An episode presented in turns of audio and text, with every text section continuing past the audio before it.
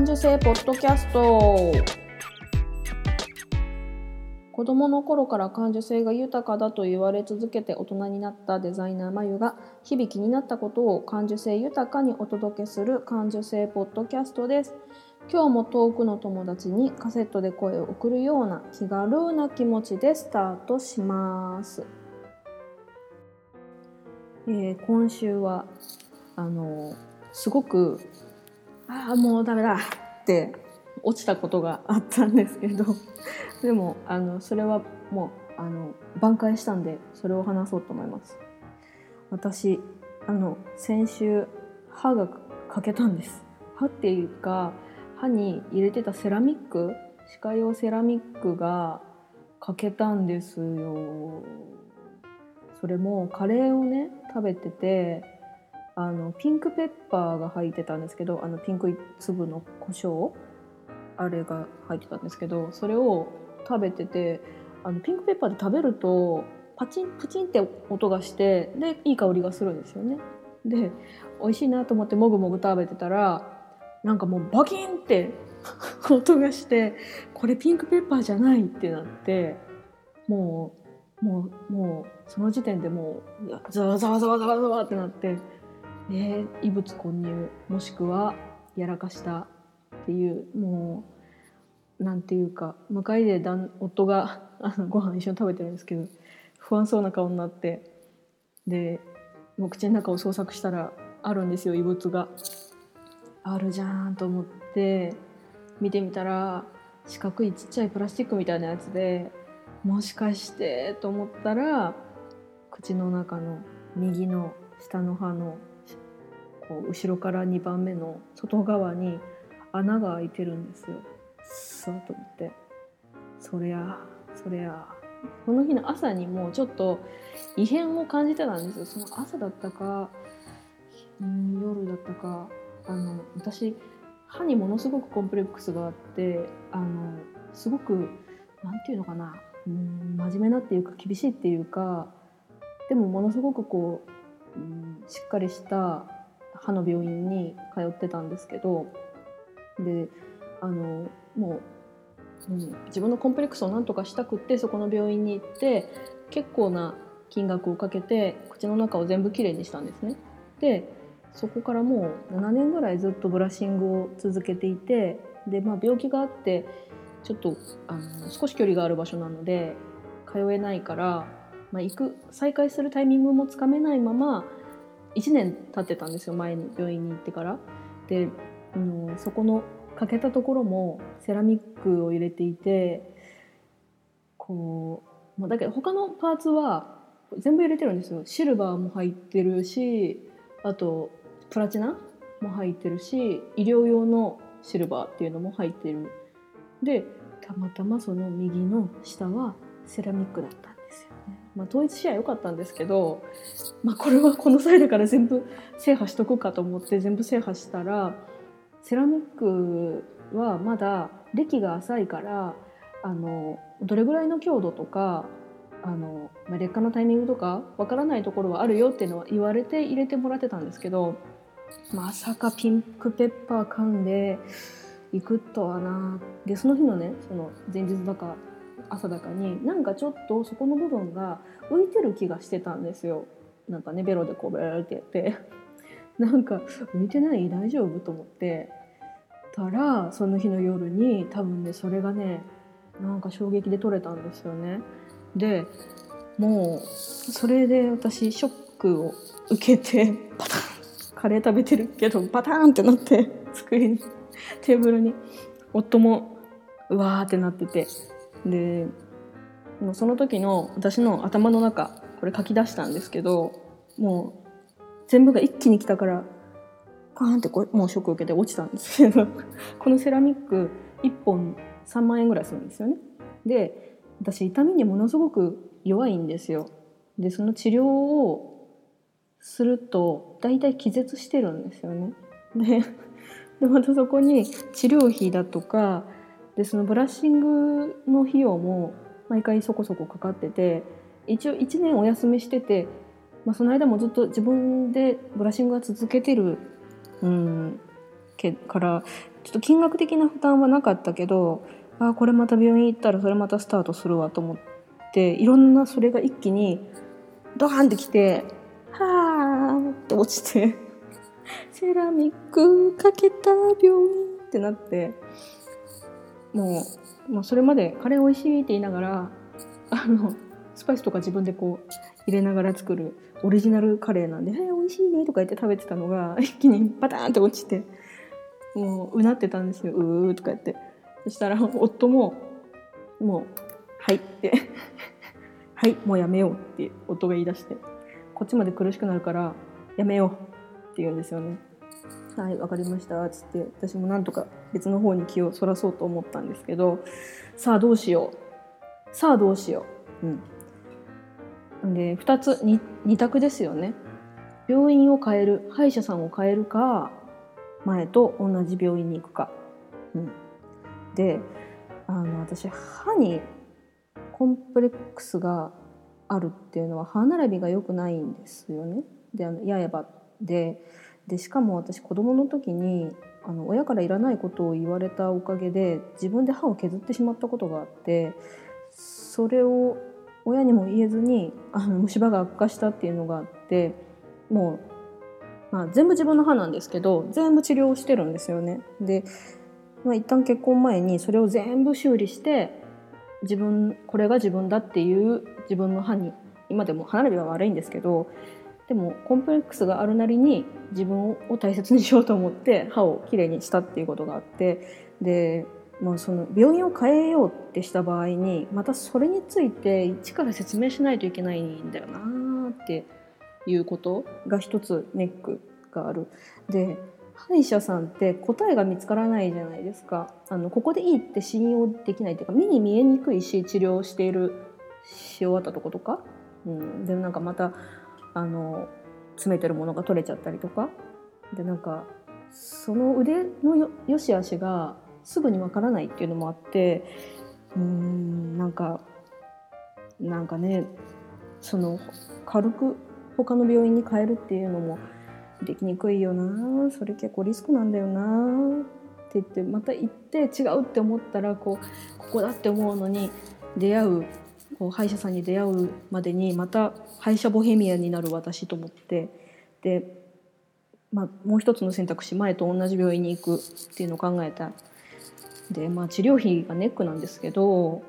うんまあ、でも私のこの歯のことを分かってくれてるし今までね治療もしてくれてるしで、まあ、腕前もいいってことは分かってる。で、1年間行ってないから私もその歯がどうなってるか見てもらいたいって気持ちもあってで、まあ、病気今回病気が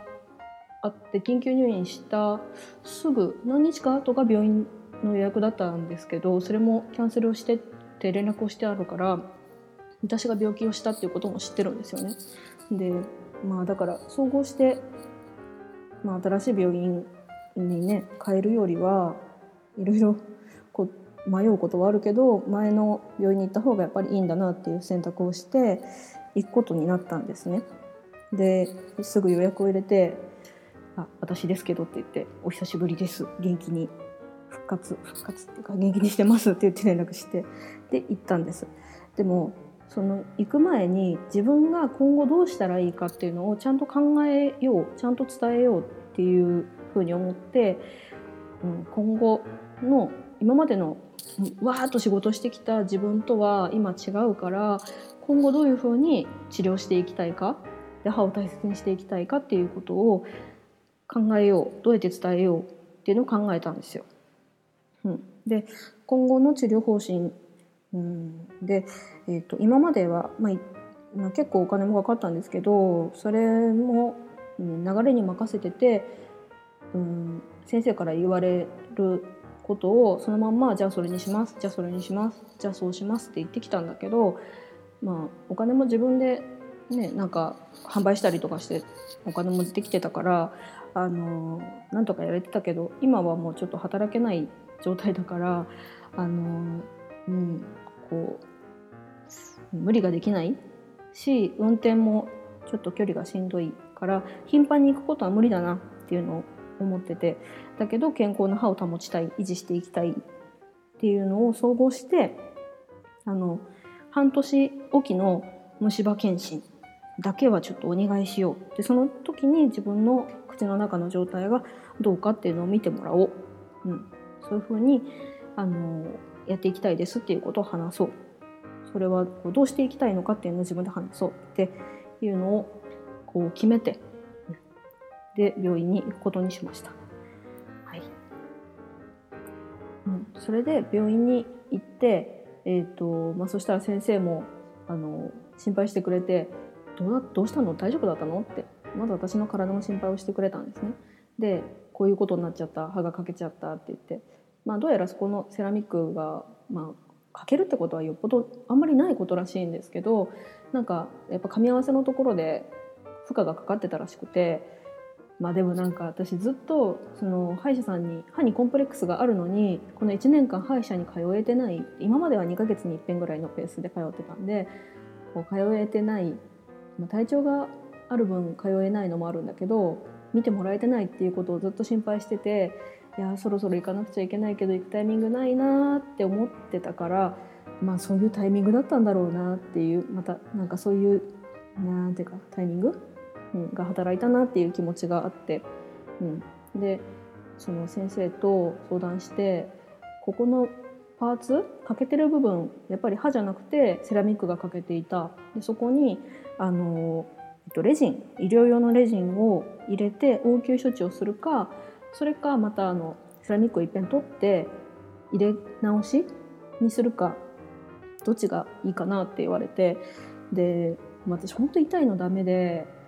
あの本当ね辛いあのその前のあの入れた時はあ痛い本当に痛い。でもこれは痛み止めってね麻酔って言えばよかったのかもしれないんだけど毎回毎回だからなんとなく言えなくてもうでも痛みを我慢してるうちに寝てたような感覚だったんですけどあれはね気絶だと思ってなかったんですよね。でもまたこあの痛みと気絶をこのちょこっとかけたぐらいで体験するのは今ちょっと体力的に持たんと思ってであの先延ばしでって言って入れ替えじゃなくてあのレジンを入れてもらってっていう応急処置をとりあえず受けることにしました。であの、まあ、やってもらって私の前歯のメンテナンスもこれほっとくとやっぱり本物の歯とレジンの間にあのなていうのかなコーヒーの黒いのとかが入っちゃったりとかして綺麗じゃなくなっちゃうんですよね。で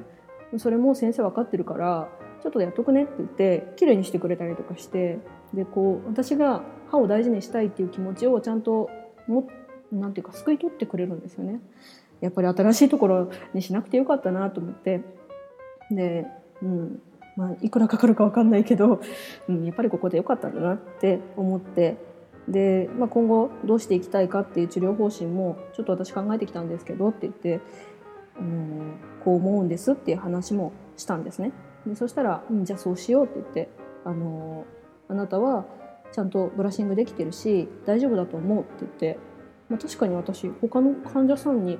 ないぐらいすごく優秀らしいんですよそのブラッシングで。うん、なんか褒められたことがあって。あの歯医者さんに褒められる歯になろうとかって CM で言ってるけど私歯医者さんに褒められる歯になったんです嬉しいでしょ？嬉しいよねでだからあの半月半年に一度の虫歯治療だけに今後はしていきましょうってその時に一応歯の口の中も見てくれるっていうことなのでああよかった。考えてることが通ったっていうのと。でまああとドキドキのあの治療代お支払いの時になって一体いくらかかるんだろうと思って私何万とか言ったら嫌だなと思ってはあって思ってたら今回の治療費1420円ですって言われて想像してたよりも全然安かったからちょっとそっとしそう。安くてそっとと思って、まあ、でもありがとうございましたじゃあまた半年後にとか言って笑顔でその病院出てちょっと気分が良すぎてあの普段あまりケーキセットとか食べないんですけどその日の帰りはあのコーヒーとチーズケーキのセットを喫茶店で食べてから帰りました。で で今回のことであの私がちょっとこれやっていこうって思ったのがえっとね物事のイニシアチブ主導権を自分で取ろうっていうことを考えていきました。なんとかなるわって信じていく。で自分がどうしたいのかっていうのを把握していく。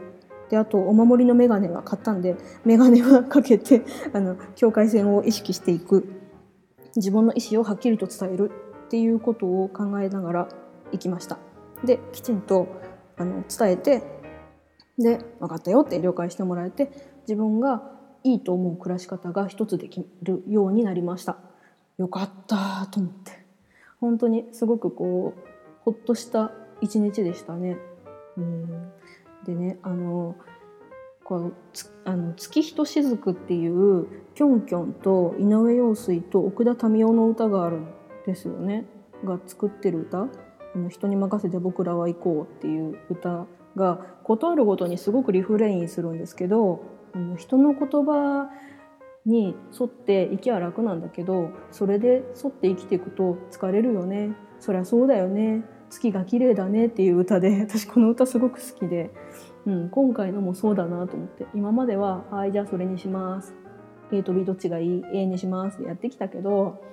じゃなくてまあ自分でどうしたいかは自分で把握しとくもんだよね。自分のことだもんねっていうのをすごく思いましたね。うん、多分多分これからもそうやってなんとかやっていけるんじゃないかな、ちょっとちょっと自信を持ちました。第8回目の感受性ポッドキャストでした。いやちょっとね大人の階段一歩上がったようなそんな1週間でしたね。うん、他にもねちょっと嬉しいことが2つ3つあったんだけど時間の都合上割愛しますまた今週もあの1個でも2個でも笑顔がある笑顔が多い1週間になるといいなと思います。あなたの笑顔も1つ2つ多いといいなと思ってます。それではまた来週お会いしましょう。ごきげんよう。